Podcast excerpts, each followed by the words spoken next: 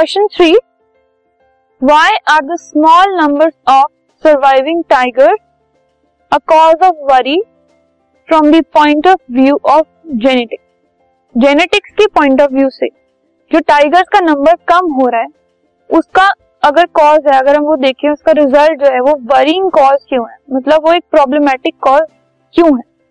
सो so, जो tigers हैं उनका जो स्मॉल नंबर ऑफ़ मेंबर्स रह जाना है। मतलब कुछ कम टाइगर्स अगर रह गए हैं उनकी पॉपुलेशन में सो so, इससे क्या होता है? जब बहुत कम मेंबर्स हैं ज़्यादा मेंबर्स नहीं है तो so, उसकी वजह से जो ज़्यादा वेरिएशन है वो पॉसिबल नहीं हो पाएगा। मतलब जितने भी टाइगर्स अब रह गए हैं उनकी वजह से जो ट्रेड्स हैं वो उनके ज़्यादा वेरिएंट नहीं होंगे ज़्यादा उनमें डिफरेंसेस नहीं होगा।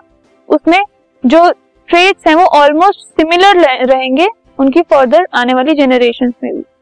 सो so, क्योंकि ज़्यादातर वेरिएशन पॉसिबल नहीं हो पाएँगे सो so, इसकी वजह से जो इसेंशियल चीज़ें हैं सर्वाइवल के लिए उस स्पीशीज के लिए वो पॉसिबल नहीं हो पाएँगी। बिकॉज़ यू नो जो नंबर ऑफ़ वेरिएशन हैं वो सर्वाइवल के डायरेक्टली प्रोपोर्शनल है।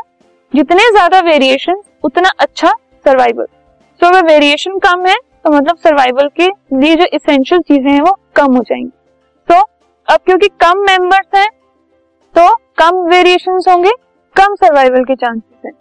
So the small number of tiger also indicates that existing tiger variants are not well adapted to the existing environment and may extinct soon तो जो कम रह गए हैं टाइगर्स उनसे ये पता लगता है कि जो एग्जिस्टिंग एनवायरमेंटल कंडीशंस हैं, उनको सहने के लिए, उनके साथ सरवाइव करने के लिए जो टाइगर्स हैं, वो ज़्यादा एफिशिएंट नहीं है. तो इसकी वजह से वो बहुत जल्दी एक्सटिंग हो सकती this podcast is brought you by Hub Hopper Shiksha Abhiyan अगर आपको ये पॉडकास्ट पसंद आया तो प्लीज़ लाइक शेयर और सब्सक्राइब करें। और वीडियो क्लासेस के लिए शिक्षा अभियान के यूट्यूब चैनल पर जाएँ।